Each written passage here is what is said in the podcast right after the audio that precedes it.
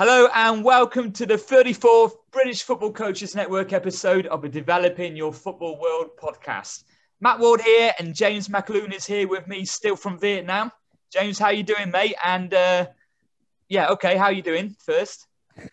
yeah, I'm doing well, Matt. Thank you. Uh, yeah, good day today uh, out on the field, uh, good practice session. Back in the house doing doing some admin now, and uh, always a pleasure to speak to you, Matt, and our wonderful guests a bit of admin. So I was quickly going to go in with another question here. Have you have you done yoga? Have you partaken in any yoga before?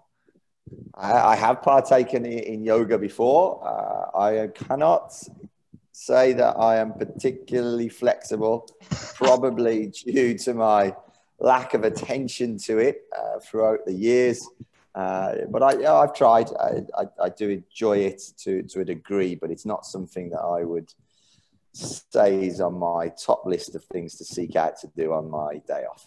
I'm with you, then, mate. It really hurts. It's really hard. It's been a year since I last did it. I did it this morning. Then I went into a boxing session, and now I'm not walking very well. So just wanted to see if you know how I'm feeling right now. Maybe you do. Maybe you're more flexible than I am.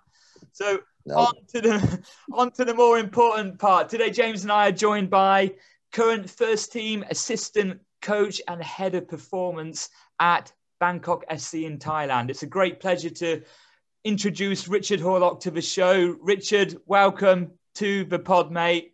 Great to have you on with us. How are you doing and what you've been up to lately? Uh, hi. Uh, firstly, you know, thanks for thanks for inviting me on. It's a real pleasure to speak to you guys and um, use this time off uh, well. So uh, I'm actually in between uh, legs. So we obviously first part of the season got the first leg and, and the second leg. So we've got sort of five, six days off now where players can uh, can relax and, and forget about football, hopefully for a few days. Um, but then we're straight back into it. I think on Saturday, Sunday, um, and we prepare for that second leg. So um, yeah, been been an okay start so far, and um, I are looking forward to the the second leg, especially after this. Uh, crazy period, you know, we've all had um, off the pitch. So all good. Oh, awesome. So on this few days off or, or mini break, is it literally a total break or obviously as coaches, you're never on a real break, but player wise and your interaction with them, are you just drip feeding them little parts still, or is it, you know, just giving them a, a little bit of a, a, break everywhere? Yeah, I mean, obviously, um, at this point as well, transfers are now possible. There's a small window. Um, so that sort of activity is going on in terms of um, if there needs to be a change or if there's anybody available. So, so that I suppose off the pitch is going on with, with the staff and the directors and the owners. Um, apart from that, obviously injured players, you know, they're being kept an eye on and anything they need to do. We've got one or two who sort of just coming back, so they should be ready to go for the for the next leg. Um, we've had such an intense competition this year. Um, there was a bit of a change to the league where they regionalised it, and we've actually had 15 games in less than two months.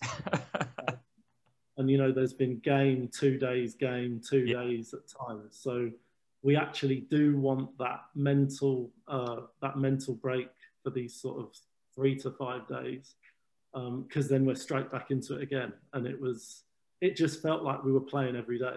Uh, you didn't have so much time to uh, prepare in between because it was always recovery, basic tactical change. But yeah, it's been really intense. And from a physical point of view, it's uh, a challenge for me as well uh, to prepare well, the players. It, it sounds really intense, and, and uh, you're fortunate to be able to have a nice little mini break because when I was in Ghana, we couldn't have any break because some players would disappear and never come back. One guy went back to Nigeria for a wedding. I didn't see him again. I was missing a, a, a my new signing central midfielder. So um, hopefully all the players will come back in one piece uh, for, for you guys. So yeah. I'm, I'm really like I'm really eager to get stuck into the, the, the Thailand part now. But first of all, we're going to start with just a, a, bit of overview and background into your pathway into coaching for yourself. How did it all start for you, Richard? Um, so I started coaching very young. Um, my first paid coaching role was actually when I was 14. Um, so I was, I don't know, like I suppose most kids played football, uh, local teams, centre of excellence type things, um, community. I was always playing football. If it was in the summer, on like the summer camp type things, various teams. Um, and it was actually my mum who uh, approached one of my coaches, I think in Sainsbury's or something like that, and said, you know, get he needs a Saturday job. Um, and you know, I, I, always had that passion, I think, to lead or or want to coach. And um, this guy who uh, Ollie, um, he used to play for Spurs and uh, and was an England youth international. So he took me to his. Uh, how would you describe it? That sort of summer school type uh, school programs, you know, for the because he worked in a private school. And you know, I, I, simply helped him, and before you know it, I was taking groups of uh, sort of primary school kids, you know, the penalty shootouts, the fun tournaments, this type of thing. Um, and from there, you know, I, I started to shadow him at academies. So he was working at Crystal Palace, Wycombe, and you know, I followed him here, even at that age, between the age of 14 and, and 18. Um, just looking at his sessions, going through C licenses, B license type type stuff. Um, and it was a real good insight because he was a very good coach. Uh, he worked at Spurs as an academy coach for many years. Um, and, you know, he was an ex-player. So I suppose it gave me that side of it, you know, very good 11v11 tactically and great at organising the group. And it gave me that first uh, taste of what it's like to be a coach, you know, control the group, organise people, and uh, the communication side, the discipline. And that was my first taste, I suppose, at that age. Well, um, Richard, if it wasn't for your mum, would you have possibly got into kind of coaching that early, or, or you know, you, you may have gone into it eventually, but would you have done it that early or would it have been a bit later on? Because really, James, last episode we was talking about opportunities and career pathways. We, we haven't thought of getting your, your, your mum involved, have we? So well, would you have would you have got involved as, as early as that, do you think? I mean, I think what it is is um, that, that sums my mum up. She, you know, nothing's impossible. And, you know, you can imagine if even now I think what a 14 year old is, I'm thinking that uh, that's pretty crazy, you know. um, so yeah, she's like that. She was always like that. So I think it was a case of, you know, you need a Saturday job um, rather than work in a shop or something. I was obsessed with football.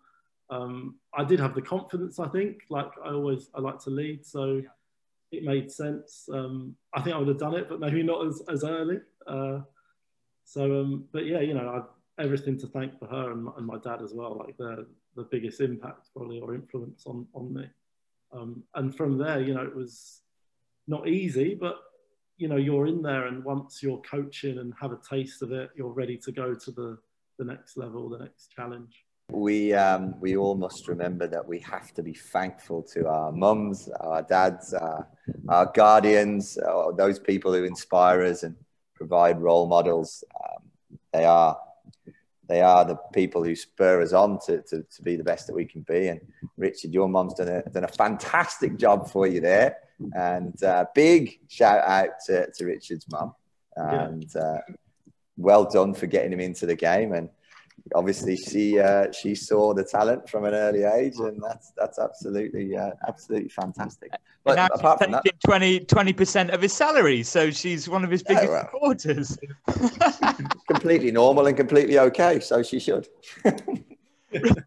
so, so Richard, from from there, I mean, looking at your past experience, so you're a qualified coach. You're also a, a qualified uh, performance analyst and, analyst, uh, analyst. You've also worked uh, as a lecturer at higher education and further education, uh, specifically for, for Spurs as well. How did you go about doing that? I mean, obviously, you, you had to go to university as well. And then where, where did it kind of go from there? Just in case um, anyone else was thinking, well, look, he's done a lot. How's he done that? Well, I think um, back to your first question when you said how all this experience led and influenced the role I'm in now. I think the role I'm in now is is probably my best or the combination of everything on that journey in in one. You know that head of performance because I like that word performance because it involves everything. Yeah. Um, so after that period of being 18 and that early coaching experience, I naturally chose um, to go to university and study coaching. Um, I was actually playing for Boreham Wood um, when I was 18, and I got I got injured. I just kept getting injured a million times um, in sort of reserves, youth, and I again I'll be honest, it, it was my mum. Uh, she uh, she obviously looked up. It was the early stages of these coaching degrees, and she um, did our research and said, "Look, this could maybe be an option if you can't play." And I went to USW. It was it was previously called Glamorgan, um, and you know, a, when I look back now, that's a pivotal a pivotal moment because it was actually Dave Adams, who's now the FAW director, um, technical director, who was in charge of this course. So I was lucky enough to go here, and it was his first year uh, doing the football coaching and performance. So immediately, my first experience of, let's say, education and coaching was at a very high level.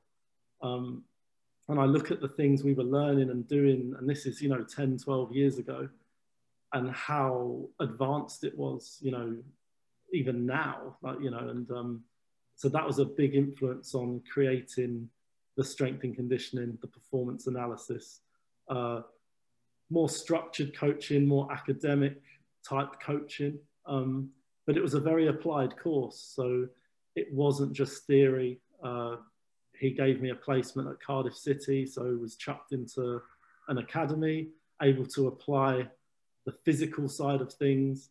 Um, and yeah, it was a very rounded, applied education in, into coaching. Um, and that obviously really, I think, took me to another level. Uh, that sort of three years. Uh, so that was a big, a big one. For for for anyone listening, thinking, right, I want to be a coach, or I am a coach, maybe a level two or or whatnot. I mean, to listen to that, you've got to be excited about that because, as you said, and now they're all regularly available coaching courses in university, coaching degrees, or or performance and coaching uh, degrees, and basically this is a huge kickstart for someone's potential career. And and you you was fortunate and and you you got your placement with Cardiff City again. And and what did what did that bring to the table? I mean, that must have increased your your practical knowledge no end as well, alongside as you said, that the course anyway was not only theory based, but how was it working around a, a you know a former Premier League club quite early on? Yeah, I mean, I think um, you can imagine back then it was the early days of these degrees, so there was probably very very few of them. Um, and if I look where their course is now, which is you know much bigger, the facilities, everything, that that probably has come from that. And you know, Dave Adams was a huge influence on on that. Um, CV wise, as you can imagine, at that young age and that early stage, having Cardiff City on your CV so early, and that experience of seeing the coaches. And you know, over time, I built the relationship with those academy coaches. And you do 20 minutes, you do 30 minutes, you do 40 minutes, and and you know, it's important and that you're with the right people that allow you to do that. I think that that's the same story throughout my career. Um, I've been lucky to be around those types of people who want to want to let you work and let you experiment. Um, but yeah, being in that environment straight away is a, a, huge advantage. Now, after this, did you have in your head that you want to be a coach, you want to be a performance coach, uh, analyst, or was you thinking, no, I just want to be a, a pure coach still, and you got them in your back pocket just in case for a rainy day? I mean, what was you thinking at that time? And then how how did the uh, the lecturing role with Spurs come a, a, about as well? Yeah, I mean, I think like probably like most of us, you know, you want to be a footballer, then you want to be a coach, and that course it opened you up to many different parts. And I think as the game developed as well and evolved, and you know, all these positions that are available now probably didn't exist as much. You know, there might have been one performance analyst or one S and C coach. Now, obviously, there's teams of people. Um, so it just gave you uh, an insight of what you could do. Uh, my first passion on the course was actually into strength and conditioning. Um, I really enjoyed this. And again, was lucky to have Ian Jeffreys, who's like a world renowned coach. Um, and I got into the, the way of making the practices more relevant to develop the physical side.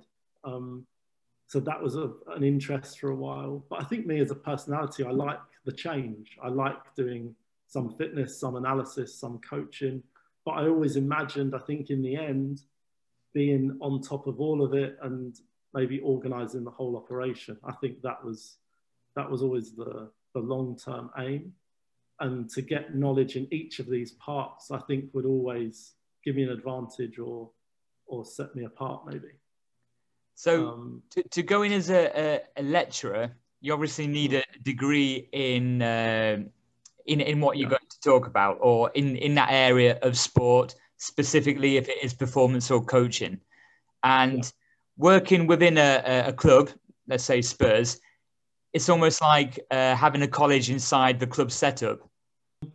Yeah, I mean, obviously that academic background with the applied uh, with the applied knowledge and the applied experience as well um, I went back to my university and did a master's. Uh, that was a requirement to, um, to do to be a lecturer, um, especially with Tottenham. That was one of their requirements. Uh, it was linked with Middlesex University. And again, a, a great experience because it was linked with the club, but half of my job, I was based at the, at the training ground. Um, so not only with the higher education students. So these were students exactly like me. They wanted to be analysts, they wanted to be coaches, they wanted to be strength and conditioning. Um, so all of that past influence came into that. Um, my main subject was performance analysis and mixed with football coaching. Um, so I was mainly focusing on teaching uh, the students how to use data to create more relevant uh, training sessions from technical, physical, uh, all parts. Um, but again, to be put in that environment um, around, especially the under 18s, where I also was a, a lecturer for the under 18s, the, the, elite players in their BTEC program, um, to, to have access to their training, watch people like John McDermott um, and, and these coaches was again a massive, uh, massive boost um, from the sports science side because um, I actually run the modules for the fitness testing. Um, so again, you get access to the facilities, access to the people, and it just gives you this all-round, uh, all-round knowledge of the operation, which is, is fantastic. So interesting. Just, uh, fascinating, Richard, in terms of listening to how you manage to surround yourself through your own through your own competency with people who can help you grow and help you develop and the amazing experiences that you would have had in in that environment what what question i'd like to ask is when you were at tottenham and you had access to the, the players and the coaches and and that aspect of it and you've got also on the other side you're also lecturing with students who who have those aspirations to to to get to where you are and, and obviously and beyond as well. How was uh, the interaction between yourself and up up the scale to the coaches who were coaching the under 18s and the first team, and then down towards the not so down, but across towards the the people who were also learning to to improve themselves. Was it was was the interaction? How how did you deal with those interactions, and how how did you use them to help develop your own skill set? Yeah, I mean, you know, firstly, obviously, that environment was probably the most one of the most intense and professional environments I've been in. Um, the standards, the second you walk through the door, were on another level. Um, from the way if you had your badge, probably the way you walked, like everything was was there, and I think that as well helped everybody in in good stead. We it, you talk about the interaction. Um, some coaches who even worked in the first team or the under 18s actually did lecture on some of the modules. So again, there was that crossover, which was fantastic for the for the um, for the students. So we had that interaction. Um, the, inter- the under 18s was obviously a very sensitive one because you know those are huge assets to the club and their education, as well as the formal education, that informal education, the social side was was massive um, for them. Uh, you can imagine the students loved being around the training ground and them being able to network as well.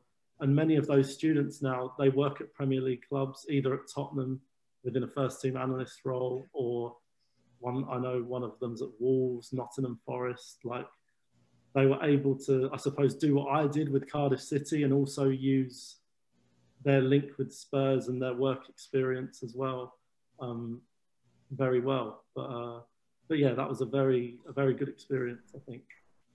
Yeah, absolutely amazing, Richard. And I'm sure we're going to get onto this, but it must have been very difficult to step away from that. But I'll leave that to Matt to, to go on. yeah, yeah. I mean, yeah, I, I, agree. I'm I'm kind of jealous as well. I'm sat here thinking, actually, yeah, I, I should have done this. It sounds awesome. And uh, so the the club you was with uh, Stevenage before heading over to, to Thailand, and and uh, with Stevenage, you was working within the professional development phase is that where everything kind of was brought together for you and, and set you up nicely for then moving into senior football and you know how did you find it working again in a different environment but now uh, kind of yeah not a strange role because uh, you know you you you've done it before but professional development phase different club and you know you you're pushing on closer to players then getting into the senior team and how how was the difference for you and how did you have to adapt if, if at all? Yeah, I mean, um, again, completely different context. Uh, when I obviously left Spurs, it was actually because I, I, had made that big decision that I believed I belonged in the elite environment, in a first team environment, you know, possibly 18s, 23s, where elite development results are more important. Um, and that's what I wanted to be um, rather than not trapped. I use the word trapped, but not just in education where it actually felt like I was developing uh, everybody else.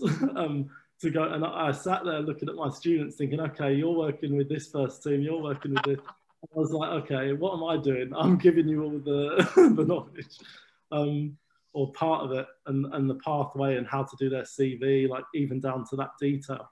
Um, so that's probably I, you know, a little bit like uh, when you get uh, coach educators and they're coaching uh, coaches who then go on to get a national team job or a professional club. and they're sat there, they're still just a coach educator, and they're thinking, yeah, I wouldn't mind a bit of that. I've just got them ready, and now they're working in, in the championship or something. Exactly, and that, that, that was what was happening. Um, so uh, it felt like a, a strange feeling because I, I still enjoy now. I still enjoy now the education side and even here, I'm doing that indirectly with some people, and it's. Uh, I think you want to push people who have dreams, and and it's the same with players, isn't it? I suppose. Um, one gap actually we didn't mention, but there was a gap in my sort of. I actually was out of football for a few years and worked in professional futsal, and this um, in Croatia, and this was a big influence on me in terms of the elite side because this was, let's say, a top European team. We competed in UEFA Cups with some top international players, and and this actually gave me a big, um, I suppose, development tool for working with elite international top uh, players. Obviously, a different sport, but quite similar. Um, and and that you know that taste of the high pressure, the crowds, and those things that's where I felt I, I belonged, I suppose. And after the education side, it was like I need to I need to go back to that in, in a football context. That, that's a wide, diverse spectrum of different skills and experiences you, you collected there. And I, I guess, you know, although not an apprenticeship, before moving into a, a senior professional club, you know, there's not much better apprenticeships and experience you, you could have picked up in, in respect to all that uh, diverse knowledge. And apologies for not answering your Stevenage question. Um, so uh, obviously I was at Stevenage. Um, so after that Spurs experience, I decided, okay, um, going to a club, but more in a coaching or analyst role where I'm involved with the players and the coaches directly. Um, so there was able to, again, got quite lucky really, work directly with Alex Revell, who's now the first team coach um, still had a bit of access to people like Mark Sampson and, and these guys. Um, so I was only there a short time because of the Thailand opportunity. So I, I, did plan to stay at Stevenage and was enjoying it. You're on your way to Thailand. How did that happen? Um, so I have a friend in Thailand who um, is a national team player, uh, who ironically uh, went to my university in uh, Glamorgan. So very useful all, if you can get it. Very useful. yeah, all links together. So he, um, we met at university what 12, 13 years ago, um, and he was half Welsh, half Thai, um, and he'd been released from Cardiff City. And after I think two or three years of our university, he found himself playing for the biggest club in Thailand. Uh, and then being promoted to national team and effectively became a, a national superstar, basically. Um, and, you know, we kept in contact all these years, joked about me going to Thailand. But as his career's gone on, I think it was always going to happen in some context. Um, he got married last year, so I was going to go to the wedding. And I think a month before that, um, I don't know, a contact he had, a director at one club, uh, he said, oh, there's an opportunity. It's a very specific project and they need a specific type of person who, you know, will build something from scratch, multiple skill set. And it, it just happened very, very quickly like that. Um, That's brilliant. Was, That's brilliant.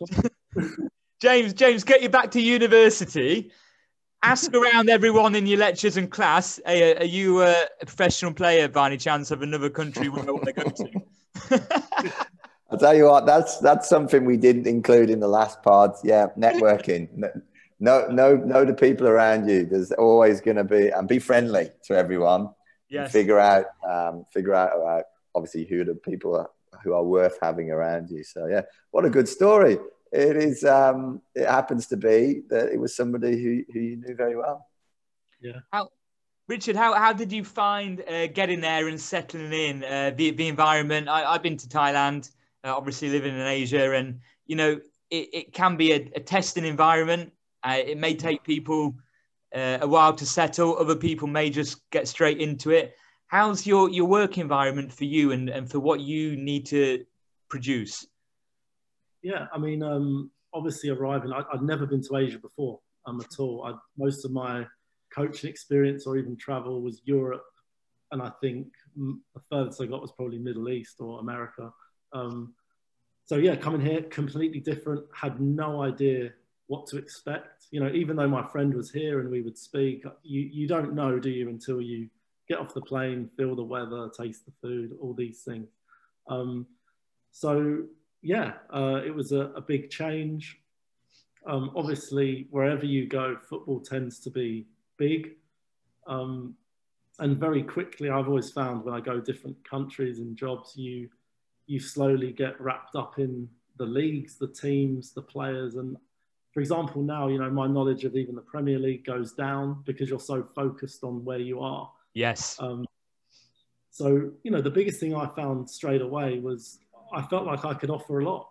I, I think that um, obviously it wasn't as advanced as you know places like Tottenham and and Stevenage and these places, um, but I felt like there was a big opportunity for me to put a stamp and use all this experience and have those ideas maybe I developed at each club to be like, okay, now I'm the head of performance. This is what we're going to do, um, and that was that's probably my favourite um, element of this role and, and this job and being in Asia, I think. So the the club itself, um, you're currently in it. Is it the third tier? Uh, yeah, third okay. tier. Division three, third tier. You're currently fourth place, and uh, as you touched on, the kind of after the intro at the start of the of this episode, and now the league's been split up into different zones or, or different sections just gives a little bit of insight into that and how you've been dealing with it and, and what differences uh, of, of a normal format there is. Yeah, so when I arrived, obviously we did start the season. So if we said pre-COVID, uh, the league was completely different. So we had obviously the Thai Premier League, the Championship, and we were league, let's say League One equivalent, um, and it was a national league. So we would travel everywhere, um, and it would be similar to the English system. Um, but now, if you, I mean, when I think now, it's it's crazy. Um, they basically took. It's almost like taking League One, League Two, and the conference, putting everybody together. Um, so there's about 86 teams, I think, something like this. I think six to eight divisions, and they've regionalized it. So obviously the travel costs and things like that are are easier, which I think you know it's a good solution. Um, but now you know uh, promotion things like that, it, it's a big task. I mean, you have to come in the top two of your zone. Then the, all of those teams will go into another league um, and have to play each other again. And then there will be like a playoff semi-final, final uh, type thing. So what's actually happened is, again, if you imagine a, a conference team even or a League Two team, and all of a sudden they could get promoted to the championship. So some owners have been like, okay, we'll invest in a new team, yeah. new coach, yeah. new facilities, and you know they have a chance. So there's actually a lot of big players now playing in this division to try and get them out of this because it's so competitive. Um, it's thrown everything upon its head. It's crazy. Yeah. Well, not so yeah. crazy as we know Asia, but yeah, it could sound crazy. yeah, I think it's um, we we talk about obviously there's been a lot of difficult times through COVID and things have not gone well, but this might be something that we can take as as coming good out of the Thai league. So giving that opportunity for clubs who might not have had the chance, and in terms of reducing travel times and costs and making it that you know changing the structure, it might work out to be to be a good thing um, that's that's come out of it. What I would like to ask in terms of where were Bangkok FC in this pyramid before the new restructuring? And yeah. has it provided the opportunity for you guys to you know, get on up there and hopefully enter yeah. Thai League Two? I mean, with um, obviously pre-COVID, we'd actually started the season really well and won two games out of two. We're, we're top. Um, obviously, it was early days, um, but I would say, you know, at that time I was probably still unaware of the level, if I'm honest, because we hadn't played too many teams. The travel, you know, it would have been a big, a big player. Uh, our first game, we went to a place called Krabi, which was I'll just say a long way away. Um, and uh, you know that was a really, really tough on the players. And we won two one, and we were just it was the first game of the season, and we were just sort of dead on the floor. um, so, so, uh, so, that that's when it was a, a, big Division Three. It was still just yeah. Division Three.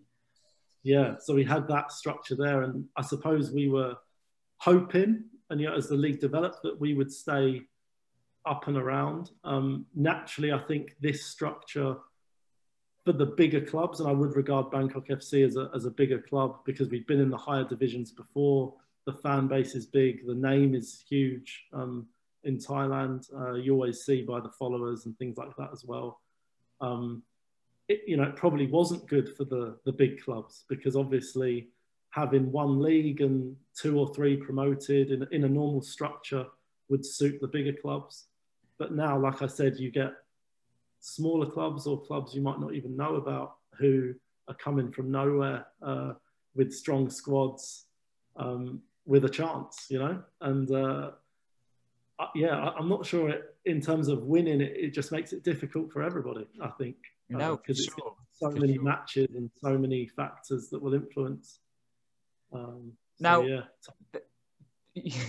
absolutely, it's it's been really, really uh, all all muddled up and, and it's opened it up for a, a, lot more many a lot more many clubs a little bit like the premier league i guess at least.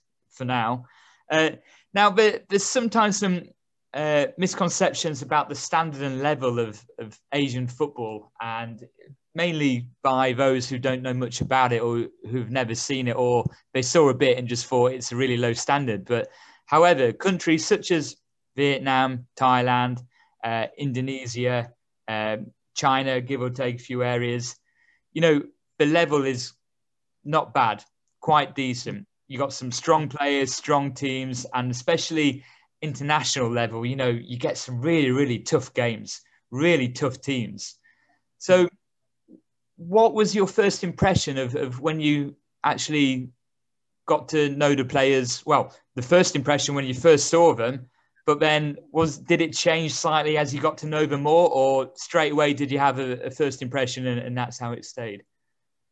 Yeah, I mean, I think um, I think anyone coming from the UK, especially, uh, even when you go to other countries, it's very physical in the UK. Um, you know, size, speed, strength. You know, it's there, and we have, I think, that reputation where, wherever we go. Um, so that was obviously a first thing. I think obviously uh, the physicality of the players and the culture's different as well. I think we do value the physical side in, in England and across all football, it's there.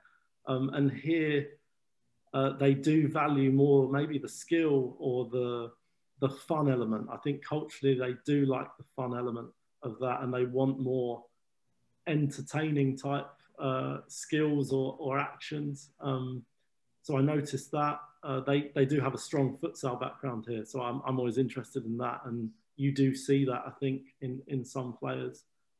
Naturally, as you know, the weather can have a a massive effect on a on a style of play. Um, so naturally, it was a bit slower in terms of um, maybe the way people defend. Uh, it's very difficult to press. We we've actually been quite different, really. The the coach I'm with now, and we've gone against that mould, and we press quite a lot, and uh, I've worked on that, and my sort of physical element and the way we've trained has been quite different, I think, to what they're they're used to here. Um, and you know we've been okay so far. So this is again that point we had earlier about this particular project, and they want to do it differently at the club. So we've really tried to go against the the grain of the norm, and that's been very exciting for us as coaches. I think. That, that's really really interesting because it, it's similar uh, in in China in the hotter uh, seasons, uh, but certainly in Taiwan without going too deep into into tactics, but when like you said, they seem to have more time on the ball because not everyone can maintain the pressing. So in in Taiwan before we played a friendly, uh, my club with uh, our national team. Yeah, they played a few under 23s and everything, but you know our lads had, had some foreigners in, and the way we trained and the way we played, we basically pressed when we could in, in different stages or depending on the ball positioning. And even the national team players, the homegrown national team players, couldn't handle it. They're like, whoa, you're not meant to come this close to me. You know, it was quite intense for them. And, uh, yeah. you know, if you do bring that surprise on a lot of teams, they can't, they don't really know what to do. They, they don't expect it, but they've not been used to it for a while. And like I said, weather is a huge, huge, massive factor uh, in not only training, uh, especially for someone in, in the role that you're in, but the, the players and how the, the, the game goes as well. James, how how how do you how do you see it in, in your area as well in, in Vietnam, especially as you're working with uh, uh, senior players as well? Uh, I think in Vietnam and in Bangladesh, it's it's about what the players are are ready for, and if you train them and you prepare them and condition them for, for a pressing game, it's definitely possible to implement. Um, there will be limitations in that depending on what time of day the fixture is, if it's a night game, a day game. It's really important to take into account. Um, yeah, and yes, it isn't specifically something that is has been ingrained in the in the football philosophy in either country where I where I've worked. So it is uh, like you, you're pulling new new tricks out of the hat, and by enforcing a, a pressing game or pre- or pressing traps or pressing in, in certain areas, you are you, you've already got an advantage because you're forcing people to do forcing players and teams to to be uncomfortable. So yeah, it's definitely an advantage if you can do it. Discomfort. Yeah, what you have to do is what's really not difficult as long as you know you, you can get the players on board you've got to get the players on board with doing it. So, so if they've never done it before and you're coming in and saying, look, lads, we're, going to go out here, we're going to train, we're going to condition ourselves so we can press at least for 60, 70 minutes, and then we'll pull you off. Uh, you know, the old pros might not be in for that, and you might find yourself in a difficult scenario. James, that's a great point and uh, a, a nice one to go into Richard with. How have you gone about getting the players on board, especially maybe some of the more experienced Thai players, if you have any there, or did you just get rid of them? Because some of them are set in their ways, are very influ- influential in, in Asia, and you tend to, you know, they're very stubborn sometimes, not all, but some can be.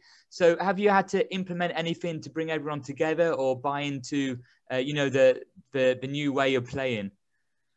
Yeah, I think that's a really fair question as well. Um, as I'd arrived, and you can imagine yourself as well, you get various advice and um, information about culture, about players. You usually get warned about certain things and or things to be aware of, you know. Um, and we, I suppose, again, where we've been different is we recruited a lot of young players. So our squad is very young, um, and for sure in Thailand, definitely young. Um, where you know the older players, like you said, are very well respected culturally and and on the field. Um, so to have those players where you could mould them from from nothing. Um, but I think everywhere you go, what I've found various countries, if you've got the knowledge, if you back it up, and you can answer questions, I think, and you know what you're talking about, I think they buy into it. Um, and it's the same with the coach. You know, tactically, he's he's got great knowledge, and when he wants to play in a certain way, or even a more experienced player to do something slightly different, press in a different way, I think if he can back it up and give the reasons why and answer those fears, then and as you know as well, if you get the results, then it, it, helps. You know, um, if you lose quite a few games, things can turn very quickly here. So um, if you get that that start and if you believe in it, I think it it, it does work. Um, and you know, as you know as well, like if you can have certain key players on your side um, who believe in it, and we have a few of those experienced players who who do train very well and they want to learn and and that does filter down to the the younger guys. For sure, uh, for sure. For sure. I think it's just that's uh, that, that's a really important point about being able to mold the players. And if you get, you know, recruitment's everything. Uh, it doesn't matter how how good a coach are, how good a coach you are. If you you do your work and get the right people in, you know, a, a, a bad coach with good players is going to do okay. A good coach with bad players hasn't got a chance. A good coach with good players, now you're talking. Um, and that's really, really, really important. So, yeah, I think it's it's really interesting and sounds like you've got a, a good blend of both there, Richard. So, looks like you're in good shape and uh, long may that continue. Yeah, absolutely. Absolutely. And uh, j- just before we, we finish here, I'm, I'm, I'm I'm really interested. I'm sure everyone who, who's listening is is interested as well. Just run over, you know, a couple of days in the life in your role at the moment. What what does Richard Horlock do? I know you've got a lot of responsibilities, I'm guessing, but just to give everyone a bit of taste of, you know, how it goes from what time you have to leave the house to get to training, how far it is, etc., and then what what duties you do within the day as well. Yeah, I mean, I think so. We train um, let's say out of the center of Bangkok is probably 45 minutes. Um, so I suppose you have the choice to live near the live near the ground or or in the city. I chose to live in the city. Um, I've liked everywhere I've travelled or lived. I've liked to be near a city, and I don't like quiet too much. I like noise, I think, and um, you know, if I want to eat or switch off, I find it quite good to to be away from that. Um, I would say pre-season is completely different to uh, during the season. Um, the pre-season, I don't think I really slept. Um, it was literally round the clock, and you know the coach I'm working with as well. He's he's relentless. So we um, and obviously the physical side is massive during that point, and the way we wanted to play, the way we wanted to prepare, it was going to take a lot of work, a lot of analysis, and you know we back up everything we do as well. So with the directors and the owners, we create as much data as possible, as much evidence. So everything we're doing, they understand why, um, and show that it's working. I think, like the evidence from the matches, even the friendlies. Um, so day to day in the pre-season, it was it was just always I would go in quite early. Um, you know, nine, probably nine, ten o'clock, we'd be there. Um, and just work together all through analysis, planning sessions, um, I would have an overall structure uh, in terms of physically what we need to do. Um, we've had GPS at, at, some points, so I'd have that stuff to do as well. Um, you know, we, we do quite a lot, and after COVID, as you guys have probably seen, you know, staff's been reduced at, at certain clubs, and we have found ourselves doing two or three roles. I mean, that, that's really how I became the assistant because um, wanted reduced staff, and it, again, it was just that skill set, and I get on well with the coach, so it sort of made sense. Um, now it, it, it's better. Um, I think we, like I said, there's a lot of matches, and then it's just more about players recovering, and we have sessions which change quite a lot based on the tactics of the last game and the next game. Um, so it's just correction, correction, correction. So I have got more time, I think, to go in later, um, do more things at home. Uh, I, I'd now I've adapted, I'd say, and got into the street food type type type of life. At the start, I was still very European, probably, yeah. and eating my normal stuff and slowly blending in. I'm, I'm pretty sure the uh, the lady who cooks at the training ground has slowly made my food more spicy, and I haven't really uh, noticed, you know, noticed, you know, gradually. And um, because now I'm eating things, you know, people say it's uh, oh, it's really spicy. I'm like, is it? Okay. but you know, it would have uh, sneaking it in the pad thai, a bit of extra chili. But I think I'm lucky because obviously I have my friend here, so I've been able to meet him and uh, and his wife and um, and his friendship group, various you know, it's all football players or coaches or so it's it's football, football, football. Really, um, even off the pitch is it's interesting as well. Hear what's going on at different teams. Uh, my friend's a very dedicated player, so he's always doing some sort of recovery sauna, hot and cold. So I'll go and sit there with him and we'll sort of talk about our teams and various issues and players and, and these things. So it's uh, it's good. It's nice to see him as well because you know for 12 years it was just WhatsApp um, and the odd visit. So it's uh, that that's been really good. That's been really hey, good. so so happy for you. It sounds like you're you're in a you know touch wood. You're in a good good position. Life's good. You're enjoying your work. You're working hard. But I feel like you know you you shared a, basically your your whole story how it how it built and developed to the point where you are now. And I, I found it really, really interesting, really inspirational and motivating as well. And uh, yeah, absolutely loved it. J- James, anything before we, we switch off, mate?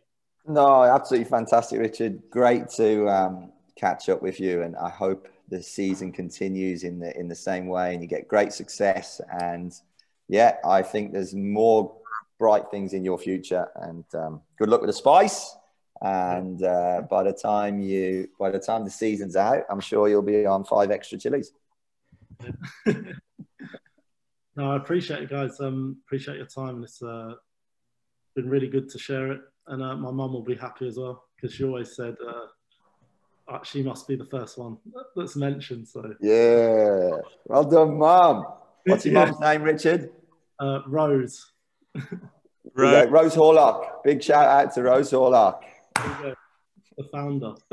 yeah. Thank you, gents.